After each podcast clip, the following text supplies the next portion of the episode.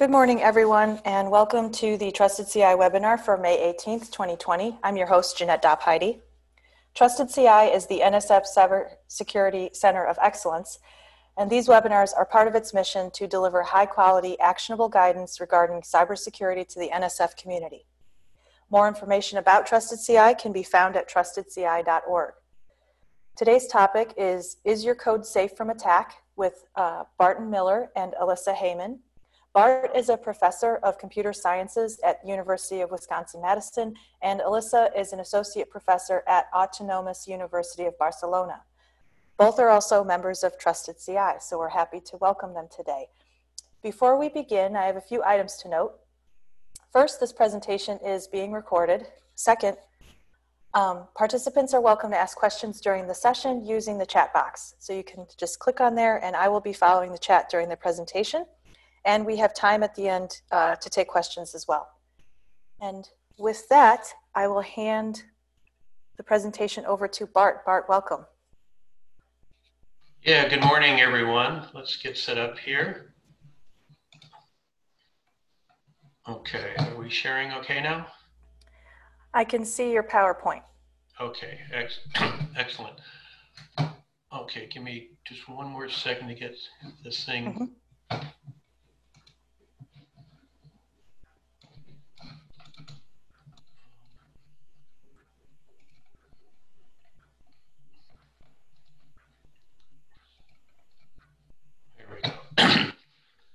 Okay, good morning, everyone, or afternoon or evening, depending on where you are. In this virtual world, we never know. Um, Elisa and I have been spending a lot of time digging into other people's software, helping them find vulnerabilities and fixing them. And we do that regularly under Trusted CI and, under, and have done that under other auspices. We've looked into such things as Wireshark for DHS and Department of Justice, Chrome for Google, HTCondor and Globus for the CI community, and even soft, we've even looked into software that controls 40% of the container shipping ports in the world. Um, so today what we do, we want to share with you some insights of why you might want to think about the security of your software. So we know that companies and governments are always under attack and they need to worry about cybersecurity. But the question is, why does the science community need to worry about this? So uh, we have some very specific concerns in science that are similar to, but not exactly the same as those out in industry. Um, we worry maybe most above all that our science is trustworthy. So the data, the computation, the results, free from tampering. Has anybody messed with that um, in some ways that maybe we can't, uh, can't detect? Uh, we also worry about being productive. Are the systems that we're operating free from interference? Are we getting our job done? Are we being stopped from doing our research? And are we safe? Are we presenting, um, are our computers, which may control things, um, able to damage people or property, or maybe produce results that are somehow misleading and would endanger people? so when Alyssa and I talk about this uh, to groups, what we, one of the things we say, and we teach our classes in this, we say above all things, security is an economic issue. You have to balance the cost of providing some level of security against your ability to absorb the cost of an attack. And those attacks can have, um, in the science world, can have some very, very, serious consequences. You can have a loss of data. I'm talking about permanent loss, where um, your experiments have just completely gone non-productive. You can be stopped in progress. Um, so you can't do your science. You could produce results that are somehow incorrect, which would damage your reputation, even cause loss of funding. And somebody can manipulate your systems in a way that may harm your staff or harm the public. So these are non-trivial issues why um, we worry about security overall, you know, uh, important results for trusted CI overall. now, um, cybersecurity is a huge field. Uh, there are just so many aspects to it, system security, identity management, network security, configuration, just to mention a few. So why are we concerned about software security? Why are we talking about that today? so what we what you see is the science community is developing a pretty steady stream of custom software specific for their needs and deploying it as services, infrastructure, data management, or just raw computation. And most of that software comes from groups with no real security team managing them and not a lot of formal security training. And so remember that each piece of vulnerable software that you deploy or each web service you deploy that's vulnerable could be a pathway to allow an attacker to own your system. And your software team is the final line of defense. So what I want to do is take you through a couple of steps. One is, first of all, thinking like an analyst, talk about this, and, um, and I'll switch off to Elisa at this point, and then we're going to talk about, um, uh, after this, about how you as a software user, developer, provider should respond. Okay, so some basic things that we all know, just to review and get us kind of level set. All software has vulnerabilities. Um, uh, if uh, if you think your software doesn't have vulnerabilities, um, we should talk. It does, and every vendor of software knows that, and they're constantly dealing with it. And the, the software we're developing to run our infrastructure is complex and large, and, and so it, uh, we know it has a lot of vulnerabilities, and these vulnerabilities can be exploited. now, there's this unpleasant asymmetry that the attacker chooses, you know, how, when, and where to attack, and the defender has to protect against all possible attacks, even those that haven't been discovered yet, which means the attacker needs to only get one thing right to be successful. The defender has to get everything right. So we're intrinsically doing a harder job. now, what we're going to be talking about today is something very important, the need for independent assessment.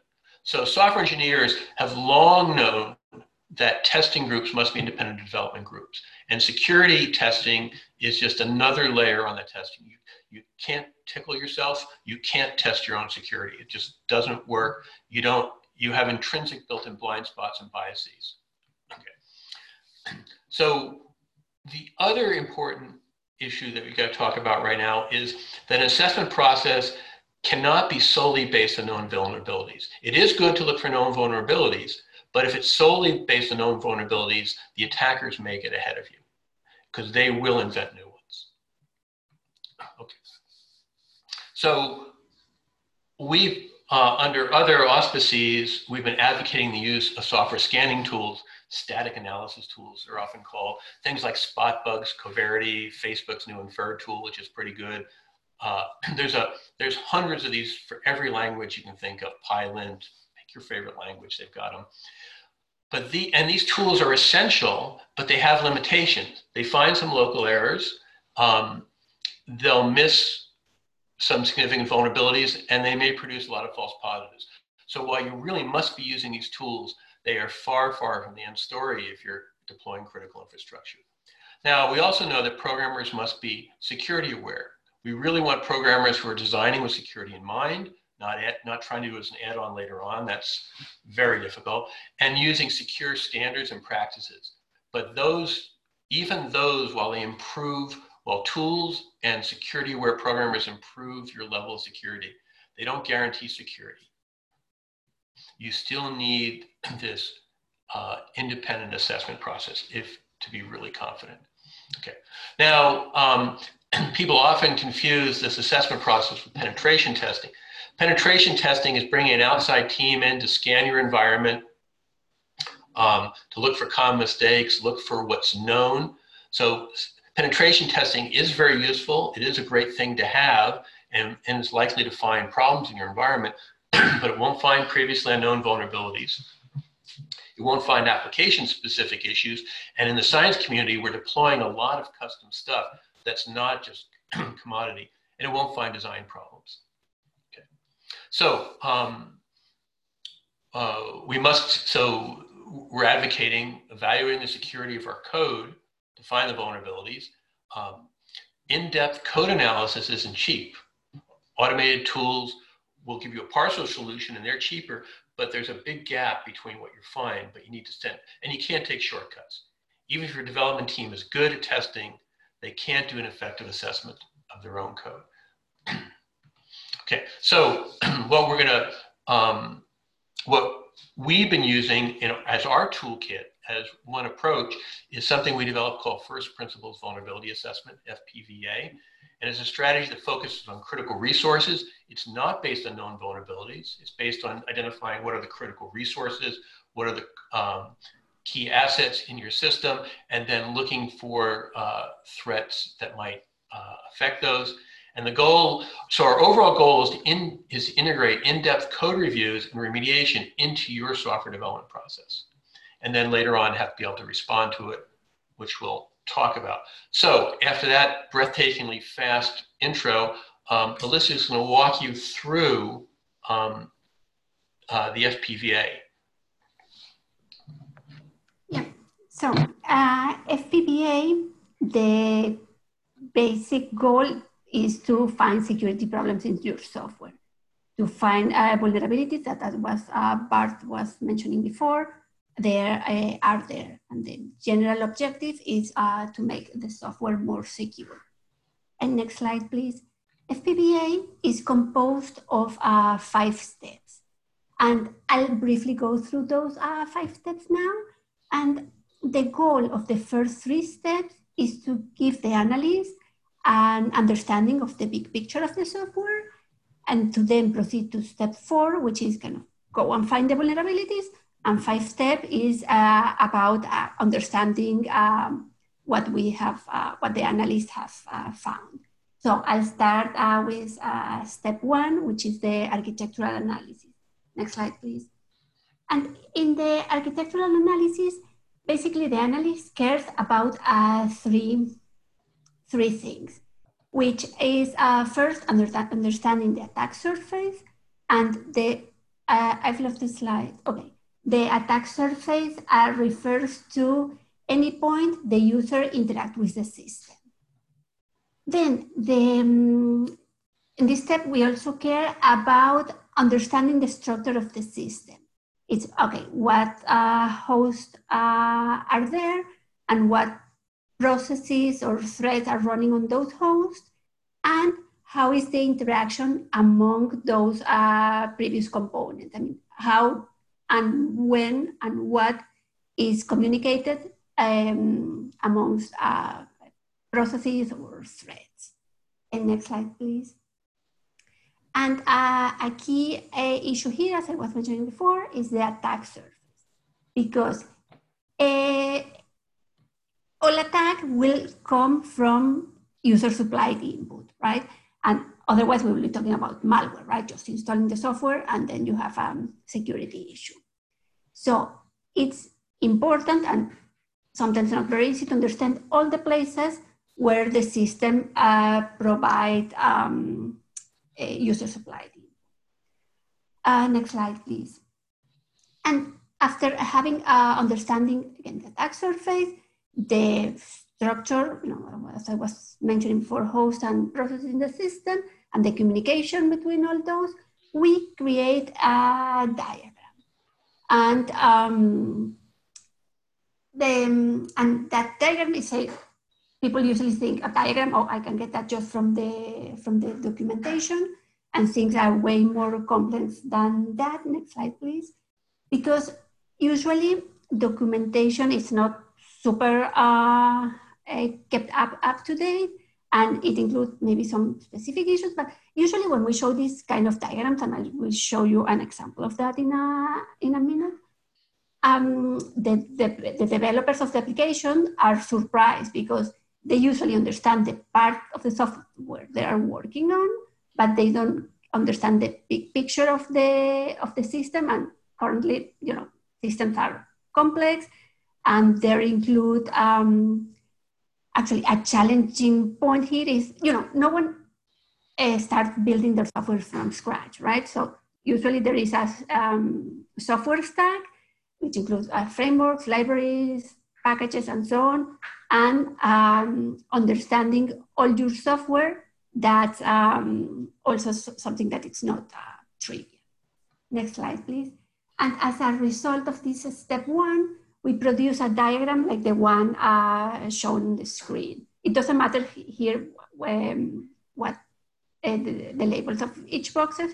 Here we just want to uh, understand that, okay, we have different uh, hosts, which are the gray boxes, and on the host we have different processes, which are the colored boxes, and there is communication, which we show uh, through uh, arrows, and Uh, usually, I mean, this is a kind of a simple diagram. Usually, you know, systems are a bit uh, uh, more complex, but this is a diagram that came from uh, one of our assessments in the, in the past. And I haven't talked yet about the coloring in this diagram, but I'll uh, explain that. Um, that's part of step three. Right now, we are moving on to step two. Next slide, please.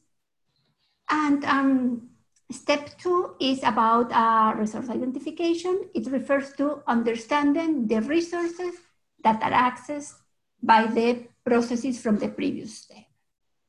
And examples of resources are kind of uh, uh, data-related ones like uh, files, uh, databases, or another kind of resources. It refers to physical entities like disk space or CPU cycles or network bandwidth, but also, and super important, um, is uh, specific uh, devices like um, sensors or instruments. And here we care about the impact surface. Before we were caring about the attack surface. And um, attack will go from the attack surface to the impact surface. That will be the vector attack. And the impact surface refers to the resource that will reach uh, by an attack. Next slide, please. By the way, if there are any questions, please uh, use the um, chat, uh, the chat So here in this step, we care about the resources uh, in the system and which processes or from which host uh, have access to that uh, resource and what operations are allowed on the resource and how critical the resource is. Because, you know, if it's, for example, a file, a log file that is not used for anything, even if the attacker gain access to that resource, that's not really relevant. But um, if there is, um, if there is, you know, some resources will be kind of more critical, and if an attacker has access to those resources, then it could be a real damage. So we care here also, we, all this time we are talking about, our goal will be to have a focus search for vulnerabilities. So we, we are trying to identify here the uh, high value assets. Next slide, please. And as an example of the um, artifact produced at this step, here we have an, an resource diagram. And on the top, we uh, mentioned the process that have access to those resources. The triangles in this case refers to subtrees in the file system. And um, in this case, we have a different resource here, which is the name pipe, which is a communication, communication mechanism.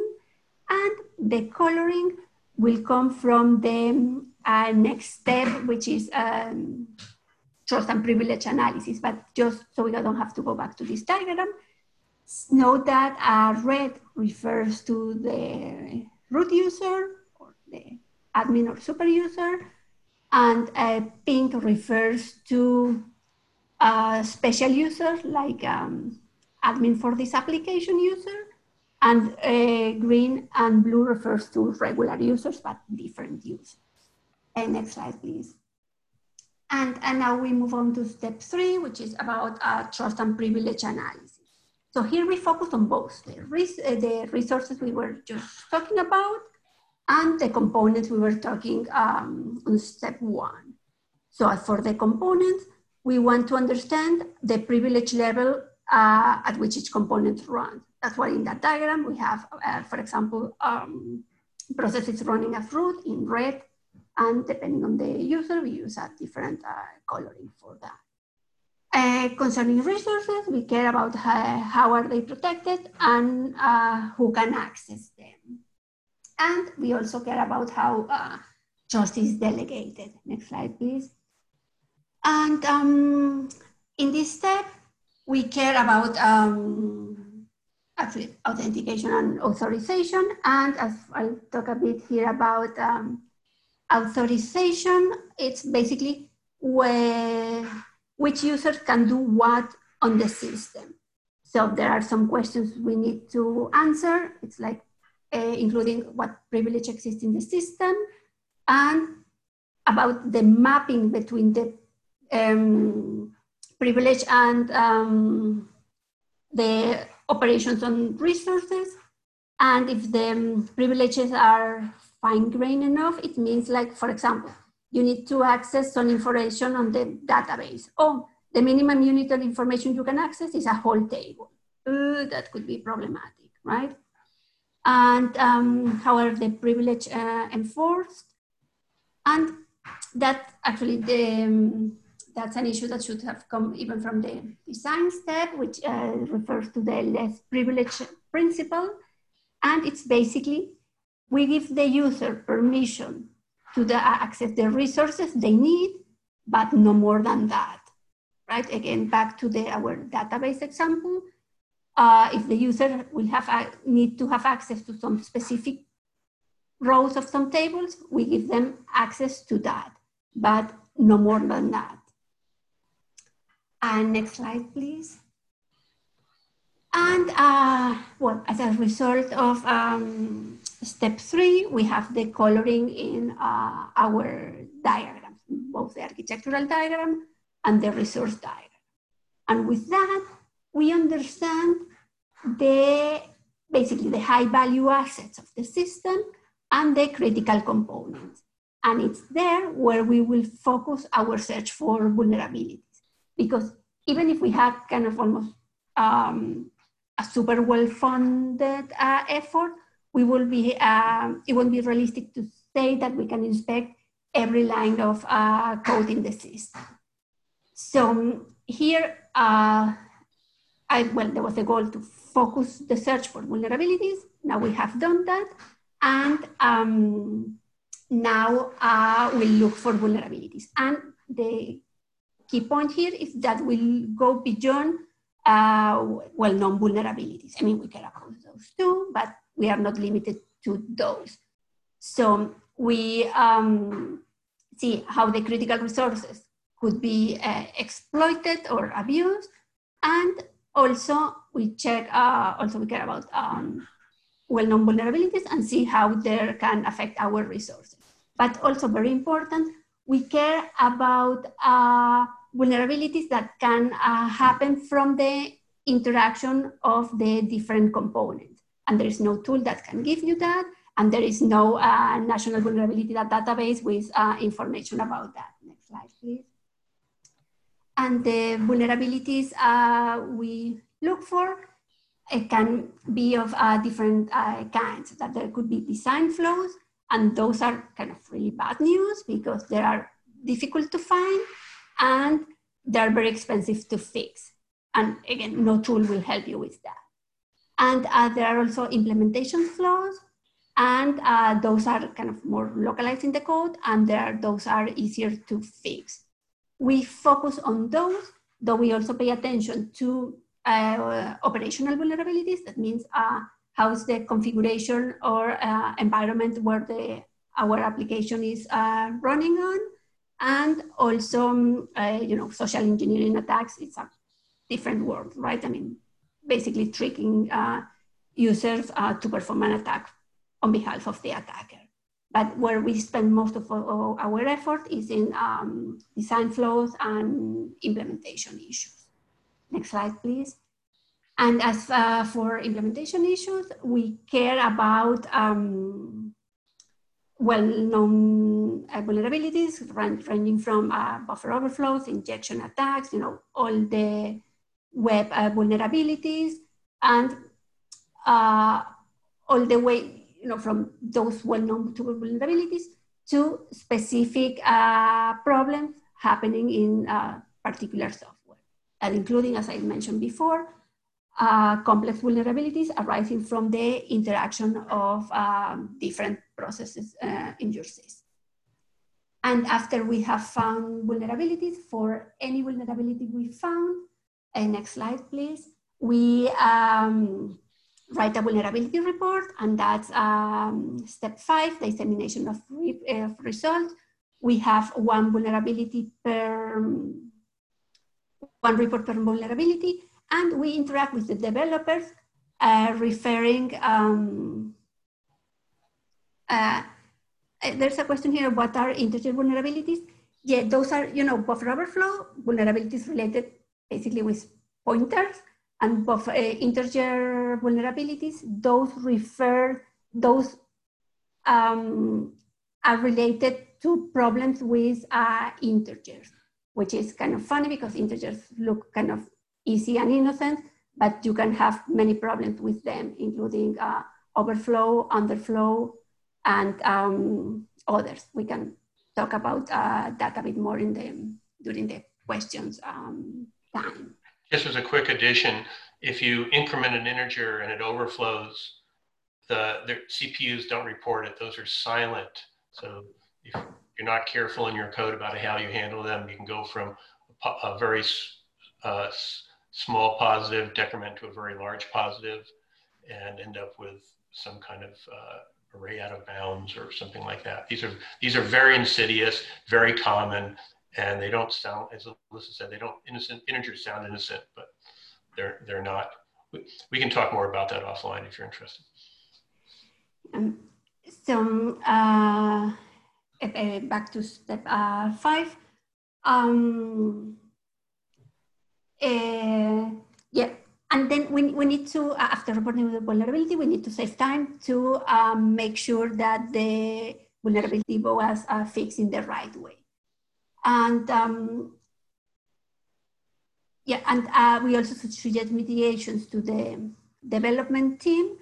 And they, we write the report in such a way that we have a summary that can be disclosed sooner than the full vulnerability details. Next slide, please. In the, here we have an example of an, a vulnerability report, and we include a, a summary and we include some um, information, including uh, how is it um, exploited vulnerability and how are the consequences of that vulnerability. And this is some, uh, all of this screen you see, there's uh, it's just uh, some summary information. And after that, we, the, we write uh, detailed information on how the attack can be reproduced. That's the second part of the, of the report. Uh, slide 34, please. And then after uh, we deliver the report to the um, development team, and they fix the vulnerabilities, and we have reviewed, analysts have reviewed that the vulnerability was fixed in the right way, there is a, a delicate issue about okay uh, about disclosing the um, vulnerability report kind of to the world right? Sometimes uh, that's not even possible right when there is a confidentiality agreement or if the assessee side don't agree to that but in many cases we usually um, after the software having patched and users having have had time to um, uh, get the, the patch uh, version of the software. Uh, usually, uh, that's not an absolute rule, but six months uh, after the vulnerability has been found, it's okay to release the summary of the vulnerability. And um, a year after, usually we can disclose the full report. But again, those are not absolute numbers at all, right? It depends, it, that's decided on a case by case base. And, uh, and we are talking here about uh, proprietary software. If the software is open source, things get uh, way more complex, right? Because everybody have access to the to the patch code, so it's easier to guess what the uh, issue was.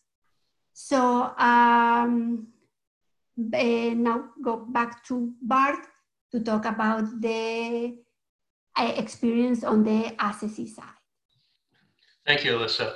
Um, so we, we try to take you through some of the technical details, not because we expect you to, to do those, but to understand what the process is like that could be addressed to your software and what we do address to software. Um, we, if you if you have a team member that wants to learn these skills, we can also train these skills as well. But let's talk about what it looks like on the assessee side when you decide to have your software assessed, which means somebody we're going to take a, a magnifying glass, even a microscope to your work. So um, so the goal is to have a plan, um, know what to do, know when vulnerabilities do come and most often they do come uh, know what you're going to announce to whom, when, and how, how you're going to fix it, how you're going to deal with versions, um, how are you're going to deal with security releases. You know, questions like, do you have a separate security release or combine it with other releases? The answer is a security release, just to give away the ending, and allow time for users to upgrade. so, so if, if you invite us in and say, please, let's assess our software, you invite in another team doing something similar to us, um, uh, getting started is really the hard part because there are so many reasons to say no. Um, and so I want to talk about those. Uh, what are the obstacles to doing this? Um, I'll talk about the, I want to talk about the vulnerability assessment process, what makes our life easy or perhaps makes our life difficult, and then what do you do when reports come out? And then remember that the uh, assessor in this case is on your side. It's, it's, it's not somebody trying to break into your system to harm you, it's somebody trying to find the vulnerabilities before the bad guys find them. Okay, so as our former First Lady, uh, when she was talking about her drug anti-drug program, the answer was just say no. And that's what we run up against a lot when we uh, try to suggest to somebody they might want to do this assessment. Okay, so let's go through some of the reasons why you might want to say no. So um, your team says, we use all the best practices in secure software design, so such an effort is redundant. Um, so based something based on Erasmus, many a slip twixt the cup and the lip. Um, even the best programmer makes mistakes. Um, so no matter how good your design is, um, there, uh, the design may not be, may have, the implementation may have flaws uh, that don't quite implement the design. And then, as, as Elisa was mentioning, um, you can have two different components which look secure in themselves, but the way they interact may expose you to an attack, may allow access to your system, may reveal data. And um, you know, the, even the best cases, uh, a good design only works with formal specification and verification, which is almost non-existent in the real software world. Okay, another obvious reason to say no is it's just too expensive. It takes months of time. Um, uh, so, uh, you know, I can't afford it. Um, you know, uh, the old sports adage is a good defense, best defense is a good offense. Um, and so you really need to jump in there. You know, Mao Zedong had a variation on that, if you'll pardon me quoting Mao. so yes, it is expensive to do these. It does can take months. Um, and yes, if you're successful, you'll see only an expense. It's it's like um, uh, you know if you advocate. if you were a corporate security officer and you advocated to your board, I need 10% of my month of our annual revenue to increase our software security game. And if you, they gave you that money and if you were successful by securing the system and nobody to attack your system, at the end of the year, what you'd see is 10% less profit. Now, what you probably, what you didn't see is all the attacks that were successfully repelled and how your site didn't go down and maybe your, your, uh, um, your competitors did. So this is, this is like insurance. You know, you, you got to have it. And if, and, and hopefully if you're successful and you won't ever use it. so, but remember, the cost to recover after a serious exploit can be prohibitive. Um, and there's, there are many bad things that can happen that can be much more expensive than the investment. Okay, so another reason to say no to an in-depth assessment is uh, I'll run some automated tools. These things like Coverity, Fortify, Find, SpotBugs, Infer, all these, uh, these various tools like that. so um, this is a little bit harsh, half measures of soothing and baffling expedients. Um, these tools are not baffling expedients. They are quite useful, but they don't give you um, they don't give you the level of security you need if you gotta really trust your infrastructure. They they raise the lower bound on on your your base level of security, but if you you really need to dig into the code, if you if you want to make sure your infrastructure is robust. And we actually did a study of this a while ago, comparing um, uh, automated tools to those that we found in in-depth um, vulnerability assessment and found many gaps uh, from the best tools of the day. And this, this situation has not changed. Um, we can't do a study like this again because all the tool makers in the commercial world prevent you from publishing results these days. So that's a whole other question. Okay, um, another reason to say no to doing this saying, well, if we report bugs in our software, we're gonna look incompetent. Um, and uh, Shaw, Shaw would, would um, Shaw would disagree with you, but here's, here are the facts. All software has bugs in it.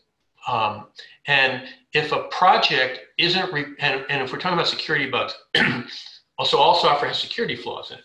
And if your project isn't reporting these security flaws, either they're not checking for them, which is bad, or they're, or they're checking and not telling you about that, which is bad.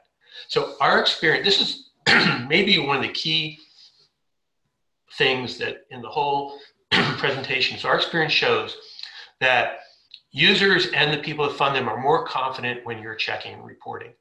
Um, when we did an assessment of the software that controls 40% of the container shipping ports in the world, um, this company was very nervous, very competitive environment, but they went through and we found vulnerabilities, we fixed them, we reported them, and they ended up getting hundreds of millions of dollars in contracts as a result of being able to show people they had gone through this effort to, to increase the security of their software. So there was a case, we've seen this in the research world, increased reputation, the Condor Group, Ron Livny has been a leader doing this early.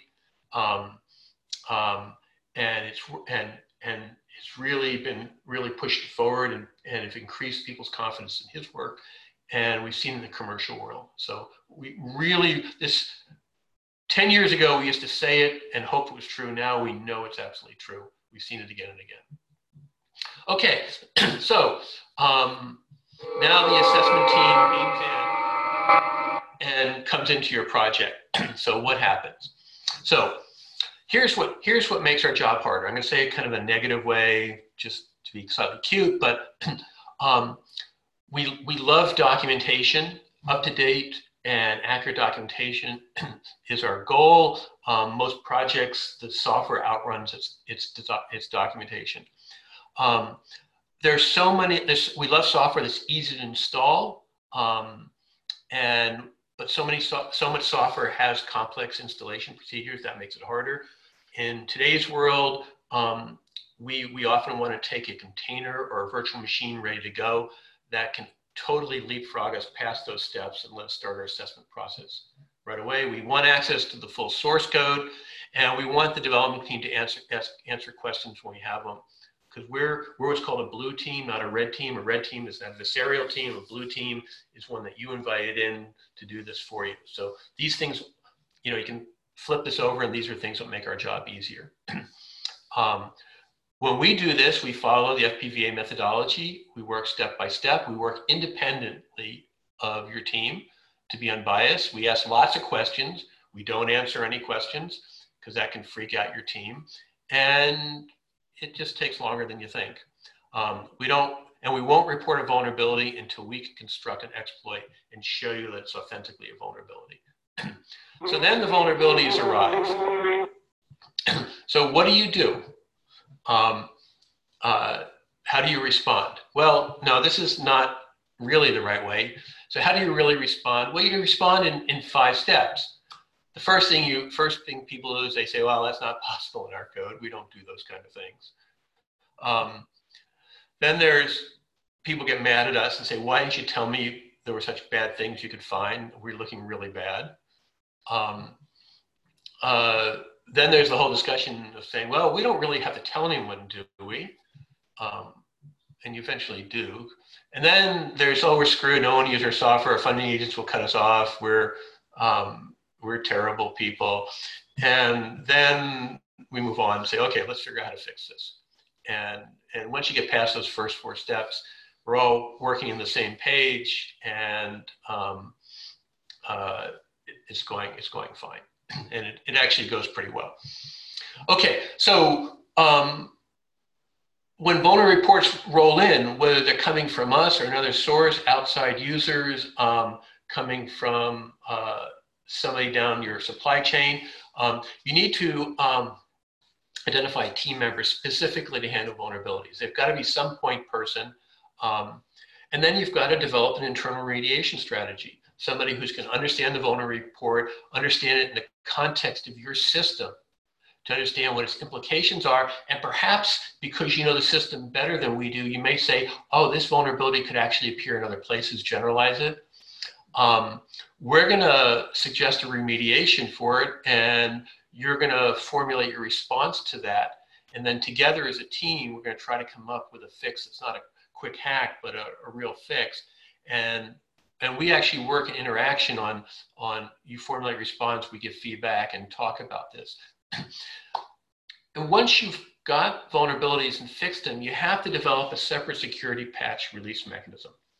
We, we saw, we, we, we, we, um, uh, we did an assessment early on for uh, an important system running at one of our, one of the DOE national labs. And we found, um, we found some serious vulnerabilities and um, uh, in the software and then the group that produced the software um, produced an immediate, uh, well, they were putting out a new release. So they put the security, so the fastest way to get the release out for them was to integrate the security patch in the new release. So a new release came out with the security features. And the group at the national lab got really upset because they had two choices, either upgrade to the new software in, to get the security release in the middle of a main big run, and that made them very nervous to disrupt their science in the middle of a run. Or two, run the current version of the software knowing that they've got a major security vulnerability. And so they're very upset. So the real answer is put out an immediate separate security patch for the current version of the software that's being distributed. Um, you may have to actually target more than one version depending upon your release strategy. And of course, you integrate it upstream into future releases of your system. You have to develop a notification strategy. Who will you tell and when? Um, users are nervous during the first report, um, but they become your big fans because they know they can rely upon you, that you're looking at security and you're telling them about the issues. And so often you announce a uh, security vulnerability um, without any details um, the time you release the patch, and then sometime later, you'll release the full details to the community after it's had a chance to update. Now, as Elisa mentioned, open source makes this more complicated because as soon as you commit an update to your repository, that's a pretty good guideline as to where the security vulnerability is. Um, and so we just, we have to encourage in advance of that, we have to warn our constituents in advance of that so they're ready to do the update more quickly and maybe make the update available on a private channel to key users before you do final release. okay. Um, so what we're looking to cause is a change of culture within the development team. So when security becomes a first class task and reports start arriving, everybody's awareness is increases. It changes the way the developers look at their code. When they start looking at these reports, they start thinking differently and they start writing code differently. And the, major transitionary moment we look for is when your developers start reporting their own vulnerabilities they found in their own code. And that's really the key when we've made this transition. Okay, well, we've jumped through a lot of stuff here. Um, and so I think this is a good moment for us to um, uh, slow down, take a deep breath, and we're happy to take whatever questions you might have. And Jeannette, I'll turn the screen back over to you.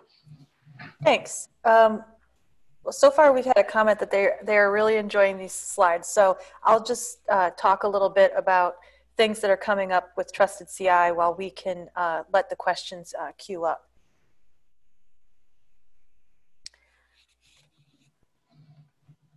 Uh, first, uh, if you have, uh, we're taking questions now, but uh, I have a little request for you. Please take our survey. I'm just going to uh, post the link here in the chat real quick. And Jeannette, I've got the chat window in front of me, so I'll be able to see the questions. Awesome, thanks. Um, um, oops. And then um, just a little bit of news uh, about Trusted CI before we get to the questions. first, PEARC in July 26th, sorry, PEARC is July 26th through the 30th, and if you don't already know, it's moved online. Trusted CI is hosting a workshop, and uh, we are accepting applications to present at our workshop. So let me just throw uh, that link in the chat as well, real quick here. Um, and uh, the due date for uh, applications to join the workshop is June 1st, so please submit those. Also, uh, we have sent around a survey to gauge uh, community interest in our, our, summit, the NSF Cybersecurity Summit, and that's in September. Uh, we will be posting announcements and results of that survey soon, so uh, no official updates yet, but be on the lookout for that. And then um, Trusted CI has uh, been sending around a survey about um, data security concerns and practices. Um, and so we are accepting uh, responses to this survey until May 31st. And let me just throw that in there real quick. One more link for you. Uh, and uh, this is to gauge uh, responses about the, the practice of data security concerns. Uh, and we are seeking responses from all different types of people, scientific researchers, cybersecurity professionals, et cetera. So please, if you have time, I will be sending these links in our follow-up emails about the event as well. So let's go through, um, let's go through these questions. If you don't mind, Bart, I'll read it out loud, uh, at least this first one, so that we capture it in the recording. Um, is there a step in your analysis where the code is treated as a black box system to provide an expected behavior set? Uh, I may have missed. So um, it's uh, we you can we can do that as part of what um, when was we don't we don't have it listed as formally. I mean, what a um, what programmers will often do is they'll send random input to their program to see if they can crash the code, which will show that there's some internal state in the program that's not being correctly monitored. So people, we, often we often do that as part of the uh, step four, where we'll, we'll, do, we'll throw some random testing tools at this thing to see if that's exposing just some initial code flaws in there. Uh, next question, how can you estimate the cost of an assessment? Um, well, the cost of the assessment is is basically affected by the complexity of the code artifact. So loosely, um, loosely how many lines of code, what language is in, and what kind of functionality it is. It's you know some uh, some code that uses conventional web services um, is easier to understand than we did. We did an assessment on the Singularity container system. Um, and which is very low level grungy system code dealing with some very uh, arcane interfaces to the operating system. so it's loosely the size, the number of codes, the number of lines of code that um, that we have we have to deal with. Um, uh, Just one, one sec. For example, for the singularity example, that took us uh, six months uh, let's say, one uh, full-time person during those six months approximately. Uh, half time. It was a it was a student. Yeah, right. But then plus uh, the management time as well. Right, right. So yeah, I'd I'd say from from something really small and simple, a couple of months, to six months for something that's quite complicated. If you for con- for concrete numbers. Right. Thank you. Um, so that's kind of related. Uh, I got a little cl cluster of related questions. How big is your team? How many engagements do you do, say, per year? And the average duration of an engagement? So um, under Trusted CI, um, we uh, Elisa is the software assurance lead and supervises it, and we usually have um, one to two uh, half-time students working on that. Um, uh, we also do assessments under other guises um, and um, made other arrangements. So there's, but under trusted CI, it's uh, let, let's say two two people, and we do, and we tend to take on one assessment per half year, and, and we we follow the trusted CI engagement um, schedule. So if you're interested in getting your code looked at, um, be watching for the next solicitation for engagements and uh, uh, select in-depth code review as, as, as one of the things you'd like to do. Yeah, and in those assessments, given, well, some assessment, given that the amount of time is, let's say, determined, then the, the, the amount of uh, vulnerabilities or issues you can find, it's limited by, uh, by the time you have, right?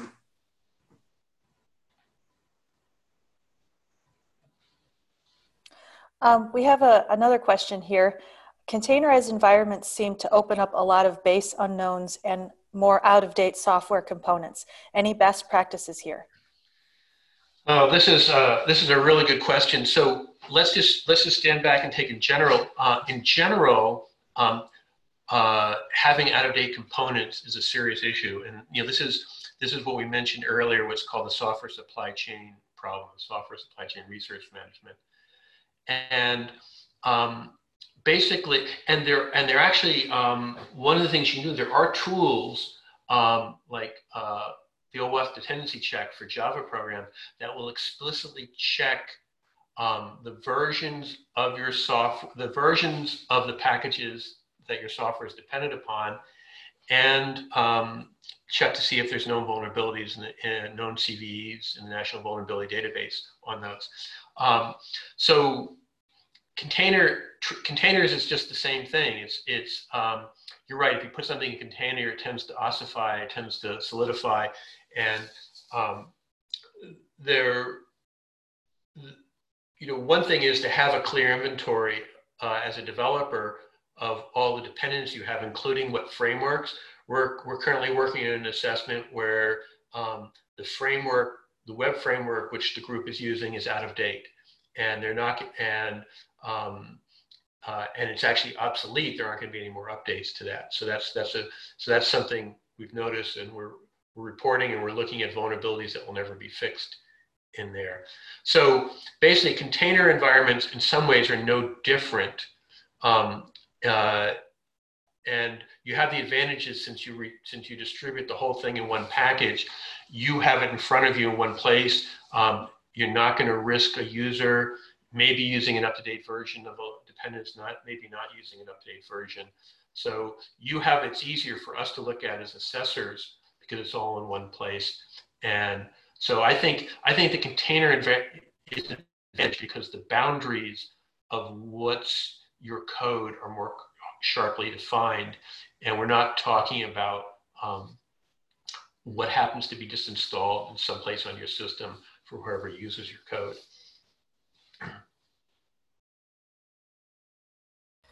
Uh, we have another follow-up question about cost, which I'm sure is a concern for people who are trying to budget these things out.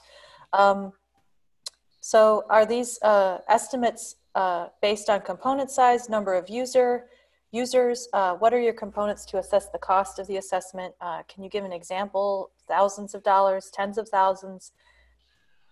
Um, uh, well, we, we, we, quanti- we quantify the assessment time in people time. And, and so it's not the number of users that use the system, it's, it's really the size and complexity of the code itself. Um, we, we don't have any formal tools for doing this. We're trying, we're trying to make this more of a, right now it's a bit of a art and we're trying to turn this into more of a quantitative process. Um, so you, if you figure um, it should take anywhere from, let's say, uh, a quarter to, uh, you know, a half FTE um, to do one of these assessments, and you can figure out what the cost of one of those are. Under Trusted CI, we, we're, we're, we're funded by the NSF to help the cyber infrastructure community. So if we take on your assessment, um, that's done as part of our funded effort. So that's a good incentive for you to join in and talk with us and take advantage of NSF's foresight in getting getting you help for doing that. Um, I will say we are working as a separate thread on, on tools to help automate more of this process, to help automate the architectural analysis and resource analysis. And that's work that's in progress. So we hope uh, in the future to bring the overall cost of this down and give the analysts some extra hand in trying to tr- develop these diagrams uh, by discovery, not by digging through the code themselves. Great, thank you. Um, we still have a few minutes left of the hour, so I'm going to do another call for questions. And while people are typing, um, I just have one more follow-up slide. Um, to view presentations like this one, if you enjoyed it, uh, you can join our announcements mailing list or uh, submit requests to present. All of those things, visit us at trustedci.org slash webinars. Our next webinar is June 22nd at 11 a.m. Eastern, and the topic is the Research SOC. The Research SOC is the Security Operations Center, and it is a fairly new program. I think it's a little bit more than a year old. And uh, this presentation will be led by uh, Susan Sons, who, who is also a member of Trusted CI, as well as uh, many other groups. Uh, so another follow-up question, could you clarify what you mentioned um, with your answer about NSF funding paying for the assessment? Um, go ahead. Uh, yeah, thank you. Um, our, our time is funded um, in part through, uh, through the Trusted CI um, project. And uh, the Trusted CI project takes on engagements to do various different kinds of security reviews. And so, what you've heard about in previous webinars, um, one of the kinds of uh, reviews we do is an in-depth, uh, these in-depth vulnerability assessments. And so, uh, and which uh, is targeted towards the cyber infrastructure environment. So if you apply during the normal engagement cycle and uh, we're able to accept that, uh, our staff will work with you to do the vulnerability assessment. Now, any time for your programmers to help us out, of course, is, is things that you have to support, but our time is covered by the NSF. If you have a project that's outside of the cyber infrastructure world or in some other different area, um, you're welcome to talk to us about um, how you might fund that effort if we have the uh, available bandwidth to do it. Yes, and we just closed um, our, our um, recent window of applications and, and made our in the process, I believe, of making announcements of our new engagements. So I would say uh, look for announcements uh, in the fall, the early fall, for uh, requests to uh, engage with Trusted CI. And, oh, the, and, feel, free, um, feel free to uh, um, contact Elisa or myself if you have any software security questions. We have some video and text resources that I just dropped into the chat window. These are, uh, for those, the first thing we answered about integers, there's a module there on integers. You can read all about integers or watch the little short video on integers. And, we're, and these, these are open, these are open resources. Another aspect of our trusted CI work that we provide to the community.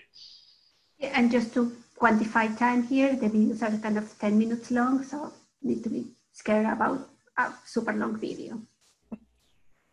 Yes, uh, thank you. Uh, thank you for reminding me about your security course. And I also threw in a link to our software assurance page that has uh, links to your courses and other uh, blog posts and other related activities related to software assurance. And we appreciate everybody's attention today. Thank you. So with that, I think we're going, oh, sorry, go ahead, Elisa. I know, I was going to uh, say thank you to everybody for uh, joining today. It was a real pleasure. Yes, I think, I think we, uh, we had some nice uh, back and forth with the audience. Um, so I wanted to thank you, uh, those of you who are attending. Um, thank you very much for joining this presentation. Bart and Elisa, thank you again for presenting. This, this, uh, this was very helpful, I think, for people in the software community. I will be posting a video about this later uh, today, as well as a link to the slides. So uh, you can find that on trustedci.org slash webinars. Um, and with that, um, I want to say thanks again and have a great day.